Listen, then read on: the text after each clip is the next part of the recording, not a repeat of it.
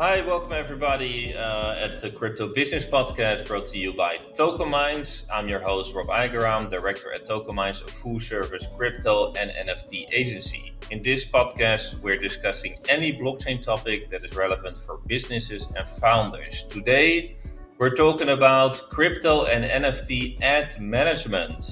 I have with me today Maarten, who's a veteran digital marketeer and is managing the ads for Tokenminds crypto and NFT clients. Hi, Maarten, welcome. Hi, Rob. Thank you. Let's jump into uh, yeah the first question. Which which ad platforms do you recommend for NFT and uh, crypto projects? Um, yeah, there are several ad platforms, or there are a lot of ad platforms, of course, and you have the the famous ones like Facebook and Google, but I don't really recommend them because, first of all, um, many times they reject uh, NFT and crypto advertisers, and also targeting is not really specific for these platforms. So there are, yeah, there are several other social media platforms which are really interesting and really good for advertising. Plus, there's also Etherscan, Coinzilla, and some other um, really crypto-specific platforms, which are yeah good as well, and especially for brand awareness. And um, what what kind of targeting do you recommend using on those platforms? Uh, it depends on the platforms, but if you uh, use the um, crypto platforms, then it's the targeting is already really crypto related. So then there's not much targeting possible but you can target on countries, yeah, basically on country uh, options.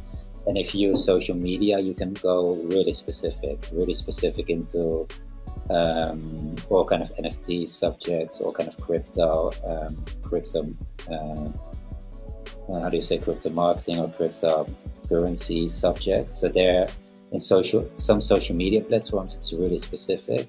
And sometimes you can even fo- uh, target on influencers, for example, crypto or NFT influencers.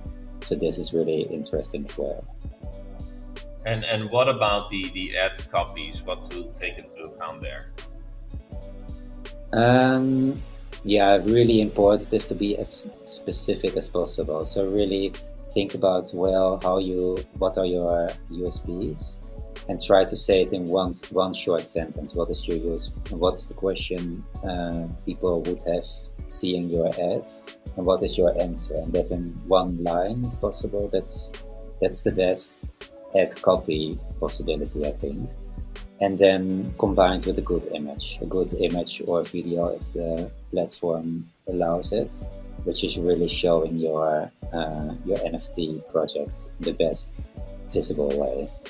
And what you should do as well, for sure, is to um, test different ad copies next to each other. Um, next to each other. So you use one image and test different texts next to each other, or you use one text and test different images next to it next to each other. So you see which image and which text performs best in terms of clicks, cost per click, um, and conversions on your own website. Right, A/B testing makes sense. And what about the landing pages, uh, finally? Uh, they should be, yeah, more or less stripped versions of your website. So you basically take away your menu items, take away most text, and really focus on your the, the most important USPs, combined with the best images if you have, especially if you have NFT images, and ask really specifically to um, ask the user to do what you want them to do. So uh, join them on Discord, uh, join the community, join the whitelist, etc. And best to um, to ask one or two things, one or two conversion options, uh, and not more, because otherwise it gets confusing, and then people don't uh, decide anything and they don't convert. So one or two options is the best thing to do. Okay, understood. And and and which which conversion uh, do you usually recommend for like NFT projects? Uh, yeah, usually the um, join the discords. Th- this is mostly wished by clients to join uh, the Discord community or join the whitelist.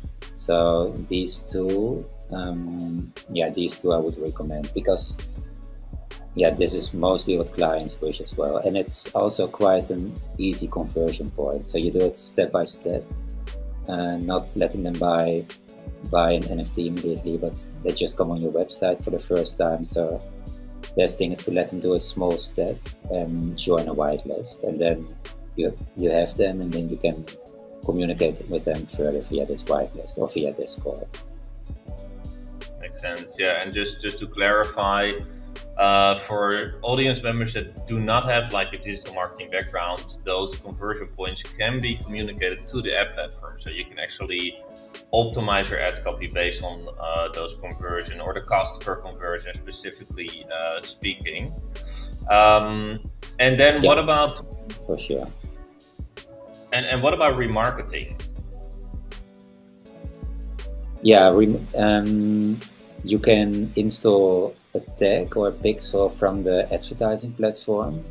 And then if somebody comes on your website, um, you can retarget him with another ad. So this is in most platforms. Also, if you don't use Facebook, Google, most yeah, but far most plat- platforms have these opportunities and have quite uh, how do you say sophisticated ways to do retargeting campaigns. So yeah, it's a good option for sure.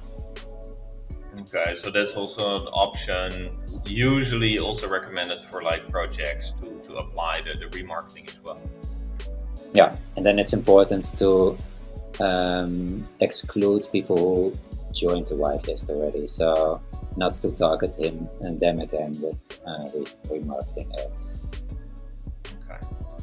Makes sense. Okay, well, thank you, uh, Maarten. Do you have any other points that you want to leave the audience with before we uh, close the podcast? Um, no, not really. Yeah, it's important to choose the right network and to do some research in which network fits best with your project, I think. And uh, um, yeah, this saves a lot of trouble later and it also increases your effectivity a lot, I think.